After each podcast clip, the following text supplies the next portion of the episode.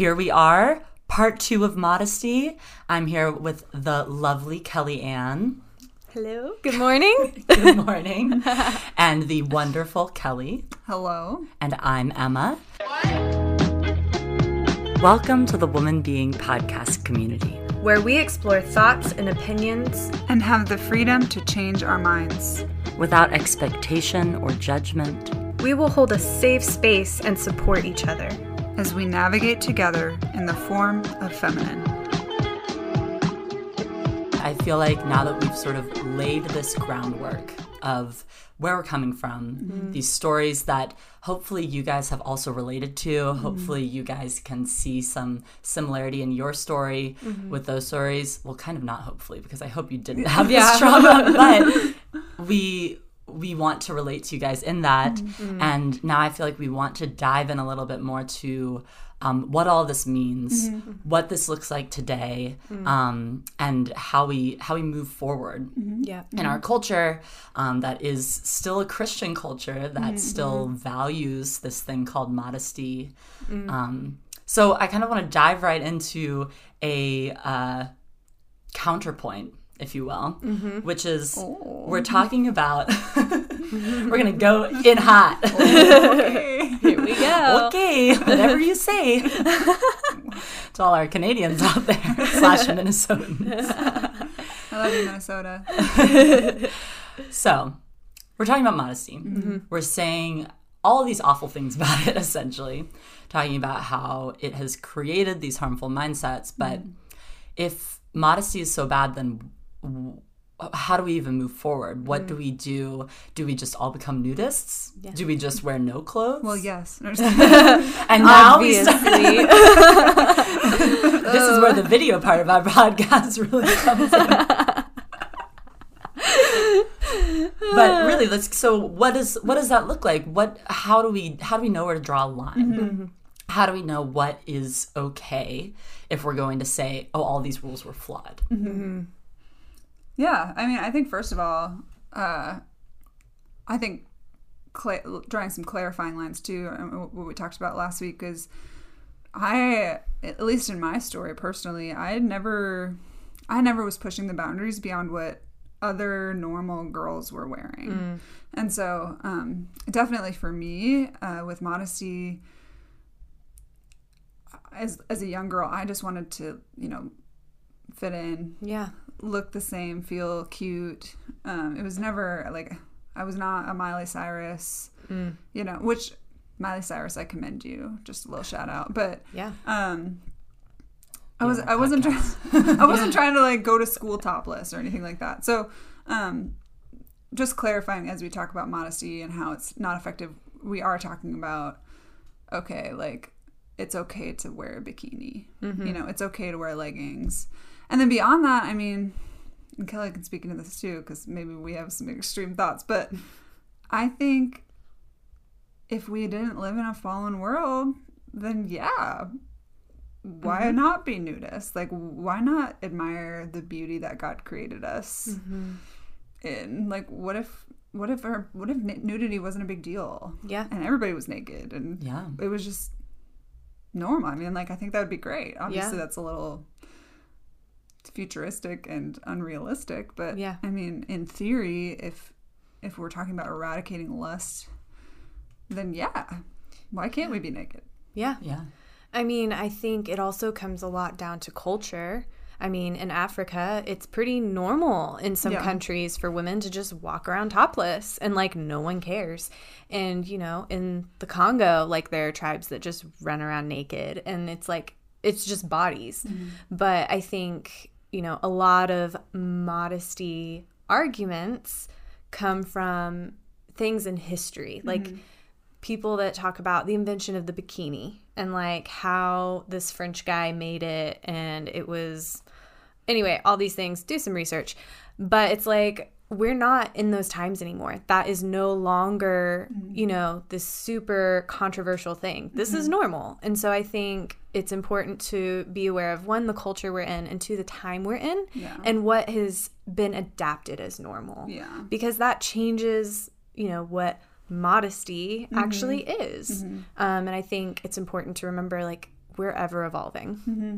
Well, and I think of too, like there was the first woman to wear a bikini who was actually, I think, a stripper or prostitute. Like, she's the only person that they could find who was willing to wear. I mean, obviously, check your references, people, and Google that. But back when you wouldn't show your ankles, right? It was very, forward at the time. But there had to have been a first woman to wear jeans. Yeah, exactly. And a first woman to step out and remove her, petticoat covering, or I don't even know what. God forbid. or who said no, I'm not going to wear a corset. So I think on one hand, yes, we are safe within the bounds of what society has defined now. Mm-hmm. But I think also I don't think that woman was do you think she was sinning by wearing jeans? No.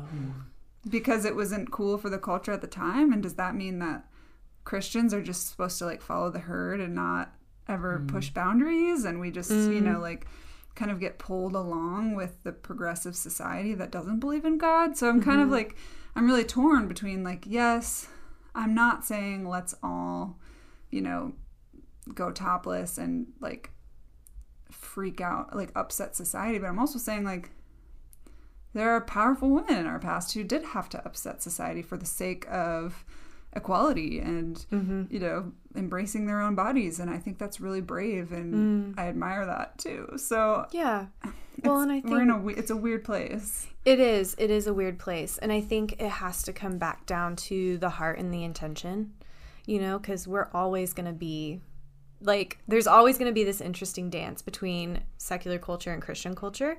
I think there's common ground and there can be space in the middle. But it's important to remember we don't have to be so different in the name of not sinning. Mm-hmm. Yeah. I mean, I think that a lot of the ways that women dress have been so closely linked to oppression of women that it's hard to really separate the two. Mm-hmm. If you look at, for example, when women first started wearing bras instead of corsets, it was invented by a woman who basically said, I'm fed up with literally hurting myself and forcing my body into this unnatural shape, and I just want to wear a bra. Yeah. And she tied some scarves together and she wore a bra and invented the first bra. And it's a really interesting story. But that, in some ways, that instead of being so progressive, really it's just trying to bring men onto the same level as men. Yeah. Because even with women who first started wearing pants as feminist movements were growing, it was women are wearing pants. Oh no. And it's men wear pants every day. Yeah. And we're just trying to be on the same level and trying to fight for our equality. And so I think that goes into a whole different realm too of is it really that progressive, or is it actually trying to bring women up to a level that they should have been at all along? Yeah. Well, and even the practicality side of it, for those of you who have not worn a corset, it's not fun. I can imagine. And women that I danced a whole summer in a corset. It was my costume. It was terrible. But I mean, women that complain about bras, I'm listen, it is not that bad. And so it feels really yes, there is that level of we're, trying to put men and women a little more on the same status level. But also just the practicality side, corsets suck and they hurt. I'm going to wear this bra instead. Why is that so weird? Why is that oh my gosh, what an upset, Yeah. Or I want to be able to ride a horse without, sitting side saddle. Yeah. I'm going to wear pants. Side saddle sucks too. And it's not safe. No. Well, it's another story. But yeah. And I think one thing that the church in general struggles with a lot is being okay with there being new normals. Yeah. Mm-hmm. And we have to remember that actually it's okay for us to change and to grow because it doesn't change our foundation. Yeah, that's good, Emma. I mean, if a tree grows, right? Mm-hmm. Its roots are always in the same place, but that tree is going to change. It's going to grow up from a sapling. It's going to become this beautiful and big oak tree. It's going to have orange leaves in the fall, it's going to have fruit in the spring, all these things. That's okay. Mm-hmm. And if the tree stayed the same all the time, it wouldn't be healthy. Mm-hmm. Yeah. And I think that's a big problem we see in the church with purity culture, with all sorts of different things, where the idea that if there's anything that's changing, anything that's not the way that it was hundreds and hundreds of years ago, then it's bad. Yeah. Do you feel like, I mean, with your analogy, we talk a lot in the church about pruning. And on a personal level, like we're like, oh, God's pruning me. My life is terrible right now. And I'm like, oh, great. But it almost feels like there's a level of that in the church, but the church doesn't love it because we're really locked into what we can predict and what we know. And sometimes when you move into pruning, like, okay, women don't have to wear skirts all the time anymore. They can wear pants. That's in a way like a pruning. Yeah. And it's kind of the church's opportunity to either get behind that or not. And I think, I mean, talking about like bringing heaven to earth, or like on earth as it is in heaven. I think we ought to be forward thinking in that way. Obviously, we have to recognize the fallen state that we live in, but at the same time, looking towards This is how it is, but like this is how it ought to be, and allowing space for progressive thought. Well, it's not that progressive, but what to the church is progressive thought and new ideas and change to come in, and welcoming it as a good thing, as opposed to like trying to avoid anything that may tempt anybody. Yeah. So because that's the thing, right? Sin's not avoidable. I mean, we're all gonna sin. We're all gonna mess up. That's part of our world and our reality. It's just having the tools to realign and having the grace and the community and the support to fix it. So if we're looking at culture, we're looking at the ways that we can actually implement modesty. If we use the example of like, I had a friend who struggled with alcohol and drugs before they were a Christian. And so I wouldn't drink around them. Even though I was of age, I wasn't getting drunk. I was just like, I'm just going to avoid that altogether because I don't want to offend them. I don't want to trigger them. I don't want to do anything that's going to make them feel uncomfortable. If we apply that same analogy to our sexuality and the way that we dress, why wouldn't we do this for a brother in Christ who struggles with lust? Why wouldn't we say, okay, if my brother in Christ struggles with lust, I'm not going to go around him with my cleavage showing or my midriff out or whatever that may be. Why wouldn't we accommodate for somebody in that way? That's a good question. I mean, I have thoughts, as always. I think, first of all, those types of conversations are very relational. And so if I were to have a brother in Christ, or, you know, maybe just a non-brother in Christ, I don't know, who struggled with something specific and that was made aware to me, I may choose to, you know, not wear a bikini in their presence, let's just say, or, you know, wear shorts instead of leggings to the gym. But the problem is that modesty as a whole is requiring me to preventatively dress on behalf of all men, as if they all have various ailments. And so I can't actually anticipate every man's problem, and I don't have the relational equity with every man to know what they may or may not struggle with. And so it's actually like very imprisoning to try and accommodate for everyone's potential needs when there's actually no way to know. Yeah. And so I don't know what I would actually do, though, if a brother or a friend, I guess I hate the word brother in Christ and I keep saying it. It kind of comes with the topic. Yeah, it kind of happens. But I don't even know what I would do if someone came to me and they're like, hey, your shorts are distracting. Like, I feel like I'd feel kind of... I would feel real awkward. Very uncomfortable. So I'm kind of like, on one hand, I'm like, that has to be relational. But on the other hand, I'm like, I don't even know how you would navigate that relationally. That would be someone very close. Like maybe if my husband, for example, felt uncomfortable with with me wearing a particular dress, yeah, or something, he just felt like it was too much, then maybe that would be something where I would choose to honor him in that way. Totally. But other even than that, too much though is kind of, that makes me feel uncomfortable too. Sure, but I just mean like Ross and I would have a relational equity where even though he may have that conversation with me and I may say, well, I don't agree, like I might still choose to be like, hey, okay, even though this is not how I operate or how I think, like, sure. And this is totally hypothetical, but but I'm saying like that's maybe a situation where I would where I would do that. But I guess what it comes down to is that I feel like there's an issue of lust and objectification of women, and we're shoving it under the modesty rug.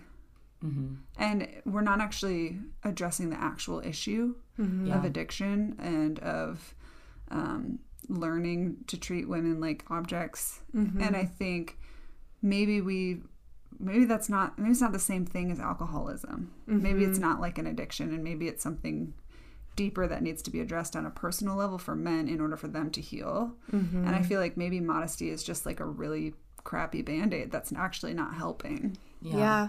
I mean, if you were to try to accommodate for every man that's around you, it's like a man wearing a condom all the time. You know, like if a man were to wear a condom all the time, just in case something happens, that's totally impractical.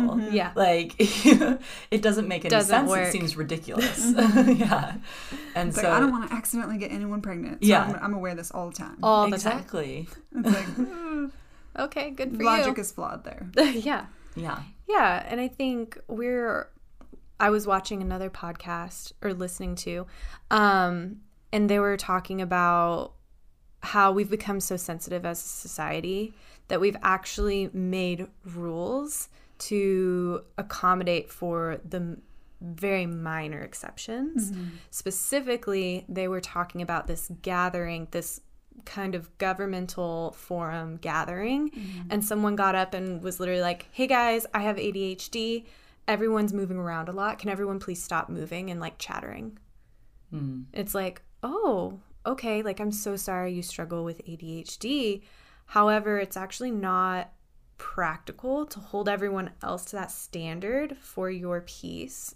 And I'm so sorry that you struggle with that. I want you to have everything you need, all the tools you need to have a happy, full, peaceful life.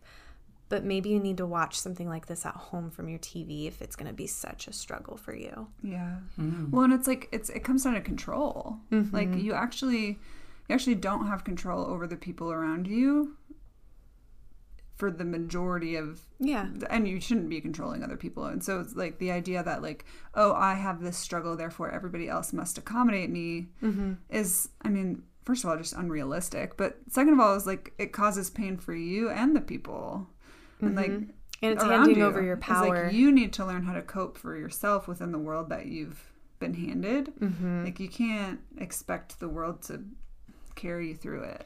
Yeah, it's definitely handing over your power and authority over yourself. Yeah, and I hate to sound insensitive, but I mean at the same time, it's like, I mean.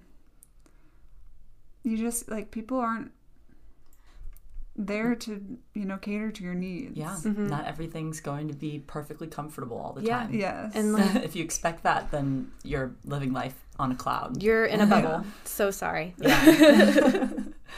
Exactly. So then if we're looking at this, I know that we touched a lot on stories with parents last week. And What does it look like? Obviously, none of us are parents. So we're coming from a sort of an outsider perspective. But what does it look like to now raise a child and keep them safe and implement modesty as like a Christian parent today? What would you guys say to that? How would you tell a parent to navigate that? Wow. I mean, I'd like to first of all say, like, parents, you're doing a good job, and I know you're absolutely trying your best. Yeah. Like, It is not easy to be a parent, even though I am not a parent. I have friends that are parents. I know many parents. I have been parented. And I know, like, you're probably absolutely doing the best you can. I would suggest doing some research, but also remembering, like, you can't actually raise your kids out of fear of what might happen. I grew up in a very unsafe neighborhood, and we always had the door locked. We were never allowed to play out in the front yard.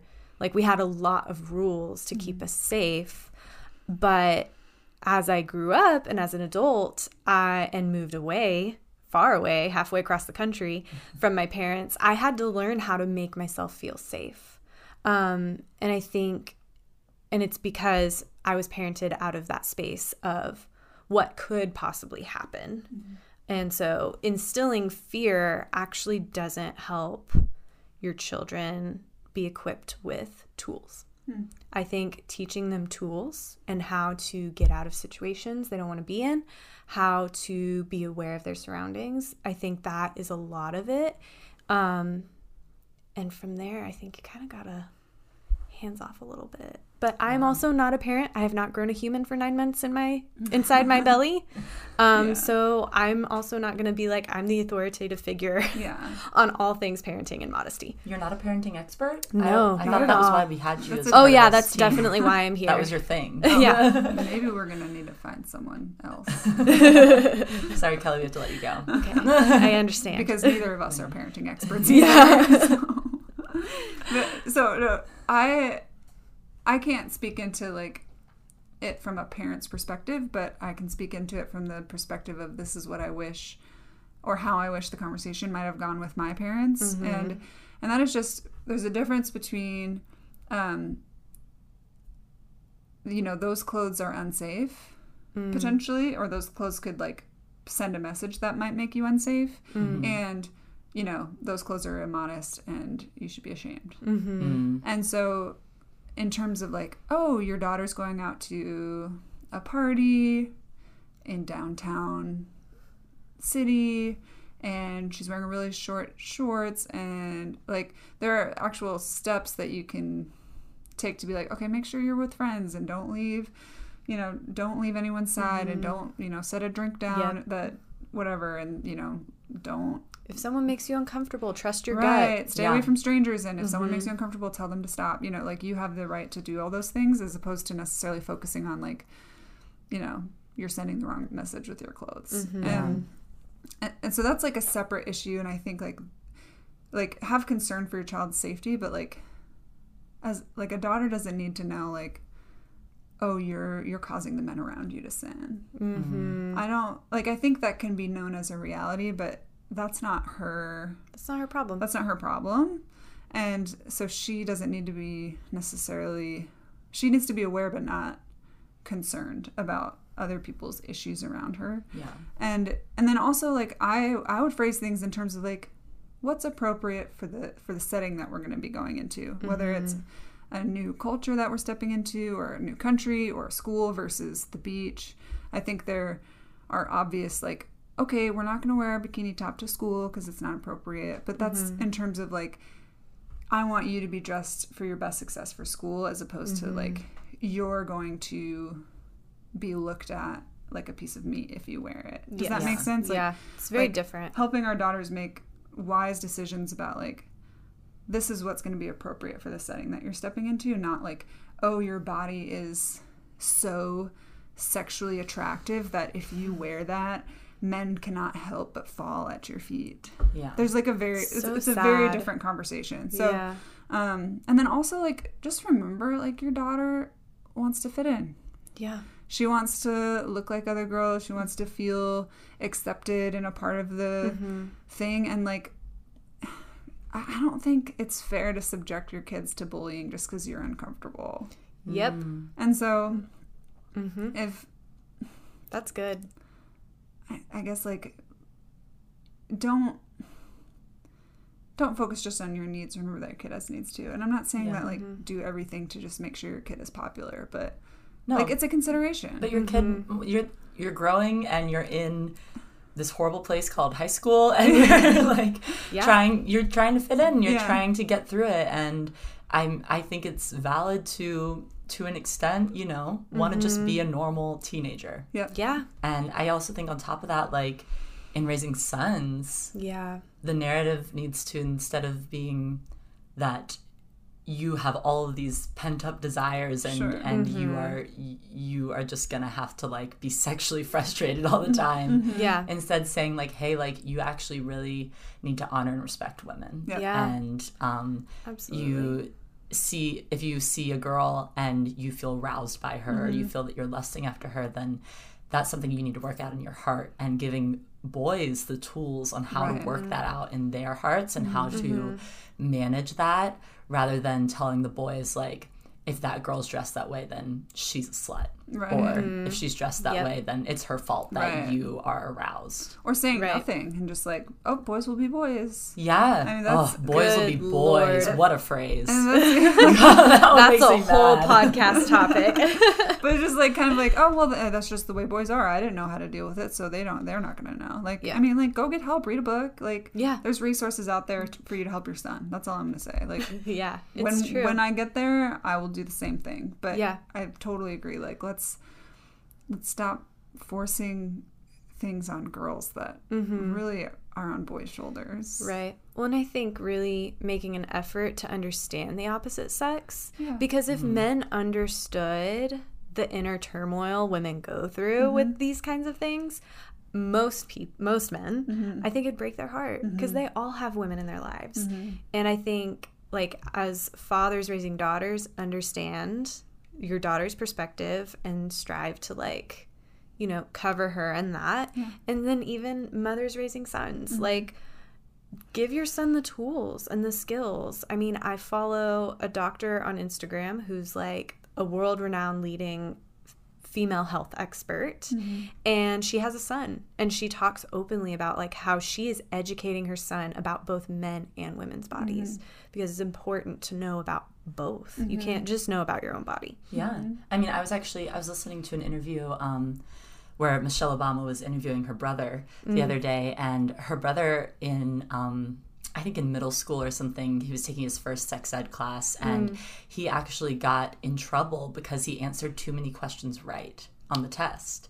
And he got one, like, it was like a terms test, just like, do you know what all these things mean? And the one that he got wrong was menstruation, because he didn't know what, he guessed that it was something that happened with men because it had the word men in it. Okay. But he got everything else right, and he knew, like, this is what a vagina is, and this is what a, like, he knew a lot of those things, and he was like, our mom was really open to us and talked to us about these things, which was very progressive for the time, especially this was, like, what, 40 years ago? Yep. And he, like, the teachers were concerned that maybe he was some sort of, like, pervert, because he knew all these things about the female body, and it was nothing, like, goodness. He was just like, I just knew about it because our mom talked to us about it. And I think it blows my mind to think that a school would be concerned that a boy knew too much about the reproductive system. That's so upsetting.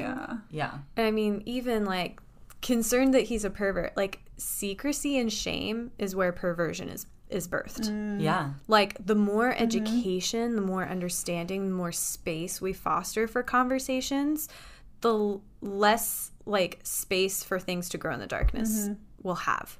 Exactly. I'm like, so many feelings. Well, and also just, like, here's one more little tip for moms and dads. Take your daughter shopping. Yeah. Like, she wants to feel pretty. She wants to feel validated. She wants to feel loved.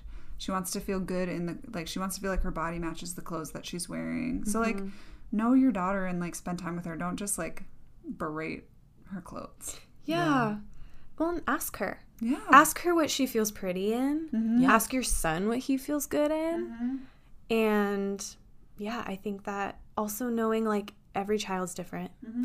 Some kids are going to want to cover up, and that's how they feel comfortable, and that's the way they want it to be. That's great. And that's totally fine. Some kids are like, I want to run around naked. It's like, well, maybe at home in your room, but when you're out in public, what are you going to feel comfortable in? Yeah. And, like, having that relationship. For me, I just wanted to have fun at the beach. Like, yeah. Yeah. And not worry about minding your own business. I didn't want to worry about what I was wearing. And I worried all the time about what I was wearing. So, don't not talk about it, but it's not a big deal. Mm-hmm. Yeah. They're going to grow up. Boys are going to, get aroused by them. Yes. It's all part of puberty and growing up, and your body's changing. Yeah, keep an eye out for predators and teach your daughter what to do and how to spot them, but... Maybe give her some, self-defense classes if you want, if you're really so concerned. Yeah, but have some mace. You can't live your life in fear. Mm-hmm. Yeah. And that's not hers to carry either. Yeah, so. Absolutely. So how has it been for you and your dad now? Mm-hmm. We've told all these stories about him and... What does this look like for you now? Mm-hmm. Yeah. I mean, first of all, it's a journey. Mm-hmm. And he and I have, reunited in a lot of ways. Mm-hmm. Since my teenage years, it was really rough for us in more ways than just modesty. And I believe that he was doing the best he knew how. Yeah. And so I want to clarify, both my parents, I think, they loved me. They wanted what was best for me, and none of the stuff that he told me was out of anything other than concern for my well-being. Mm-hmm. About 4 years ago, I wrote an article about it, and it was published. And he read it, and he actually reposted it and shared it with everyone on his Facebook. Aww. And so I definitely felt that we've made strides in help understanding each other better, but. Mm-hmm. I mean, he's me. He's very stubborn. Mm-hmm. He thinks he knows what is right. Mm-hmm. And so we, came head to head a lot. Mm-hmm. And so I stress the value of forgiveness, stress the value of especially with the people in your life that are important. I mean, don't just keep toxic people in your life that don't matter. Just get rid of them. But there's sometimes family members that you really have to work through stuff with. And yeah. And we both probably had to forgive each other for a lot of things, and I think that's so valuable. Mm-hmm. And for any parents out there worried or whatever, just because things are rough and just because I had traumatic experiences with this, I'm still here. Yeah. I made it. Yeah. I'm alive. And you still talk to your parents. Yeah. And you still love them. Yes, I still love my parents. And so you can make it through. Mm-hmm. There's a light at the end of the tunnel. Mm-hmm. Maybe set aside some money for their future therapy. I don't know. You know what? I actually was talking to a mom the other day who jokingly but also seriously was like, yeah, I'm saving up money because I know I'm screwing up my kids. And I'm like, I was like, you know what? You're doing great. And the fact that you're already thinking about that and acknowledging and willing to have a conversation mom didn't do that great. Mm-hmm. I'm really sorry. Mm-hmm. That is a game changer. Well, I think it's more about just embracing the fact that I don't know everything. Yeah. And sometimes a therapist might be better equipped to help my kid than me. Yeah. Yeah. Totally. Because I am not an expert in early childhood development. Yeah. But yet I have a child. And we can't be experts in everything. Yeah, no, you can't. You can't. So. Yeah. I mean, I would just suggest people to find community. Mm-hmm. I think that was one of the things that my family did well. Mm-hmm. We had a group of families that all had kids around the same age, and we all were just raised together, and we were all the time over at people's houses. And I would encourage just fostering conversation with each other and being how are you doing this? Mm-hmm. Yeah. How are you raising your girls? I mean, we were very close to a family. I'm the oldest of 4 girls. We were very close with a family with 5 girls. Mm-hmm. And it's holy cow, this is a lot of girls. And figure out oh, what's Rachel wearing? Mm-hmm. Why is Rachel comfortable in that? Mm-hmm. Oh, can I wear that? Mm-hmm. Mom? Mm-hmm. And then that creates this sense of camaraderie. Mm-hmm. And then you don't feel you're the odd one out. Mm-hmm. Yeah. And I think just, do some research. Yeah. Read a couple books about it and just talk with your kids openly. Well, and I think a lot of raising teenagers is about helping your teenager learn how to express what they feel. Mm-hmm. There's a lot of emotions. There's so a lot many. Of hormones happening. There's a lot of pressure. Mm-hmm. I mean, I think about my schedule in high school. We're talking about 14-hour days back to back for 5 days a week, and then, you know, crazy stuff on Saturday and church on Sunday. Like, that is a wild, wild schedule. Yeah. With homework on top of it, you know? Also sleep, because you're growing. Also, yeah, exactly. And you're not getting as much sleep as you ought to have. So, so I guess, like, my heart towards all of this as we talk about modesty is I've felt all the feels, and I've been there, and there have been many moments on my journey where I didn't have words to express the pain and the shame that I was feeling. Yeah. And so as we talk about this, I guess I just hope that anyone out there who doesn't really, like, has feelings but doesn't really know what they're experiencing, or somebody has said something to them and it was really painful and they don't know why, like, that's good.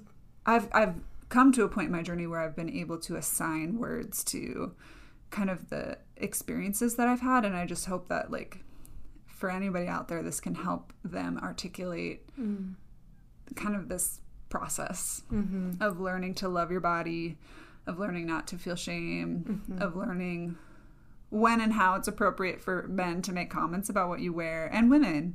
So I guess I just hope anybody out there, like, I'm with you, girl. Yeah. I've been there. It was really hard, but you know, you're gonna make it. You're a beautiful, powerful entity. Yeah. That the Lord made. Yeah. And you're gonna make it. Yeah. Like, you're gonna get there. Yeah. And it's gonna be okay. And hot tip, most of the time it's not appropriate to comment on what the opposite sex is wearing or their body. Yeah. I mean, really the focus should be on your humanity. Yeah. And not on whether you're dressed a certain way or not. Yeah. Totally. And that's the thing, is when we're like, oh, she's wearing that, she's a slut, like, we're actually dehumanizing people. Like, oh, we're not putting the responsibility on boys' shoulders to see the humanity in women. Yeah. And regardless of what a woman is wearing, that's your job. Yeah. Like, your job is to see her the way Jesus sees her. Yes. And Jesus saw the adulterous woman who may have been completely naked, as she was put in front of him, and said, I see no reason to condemn you. So how can you look at a girl in a bikini or in short shorts and say, I have a reason to condemn you? Right. Yep. Jesus, like, he was not like, cover up, girl. No.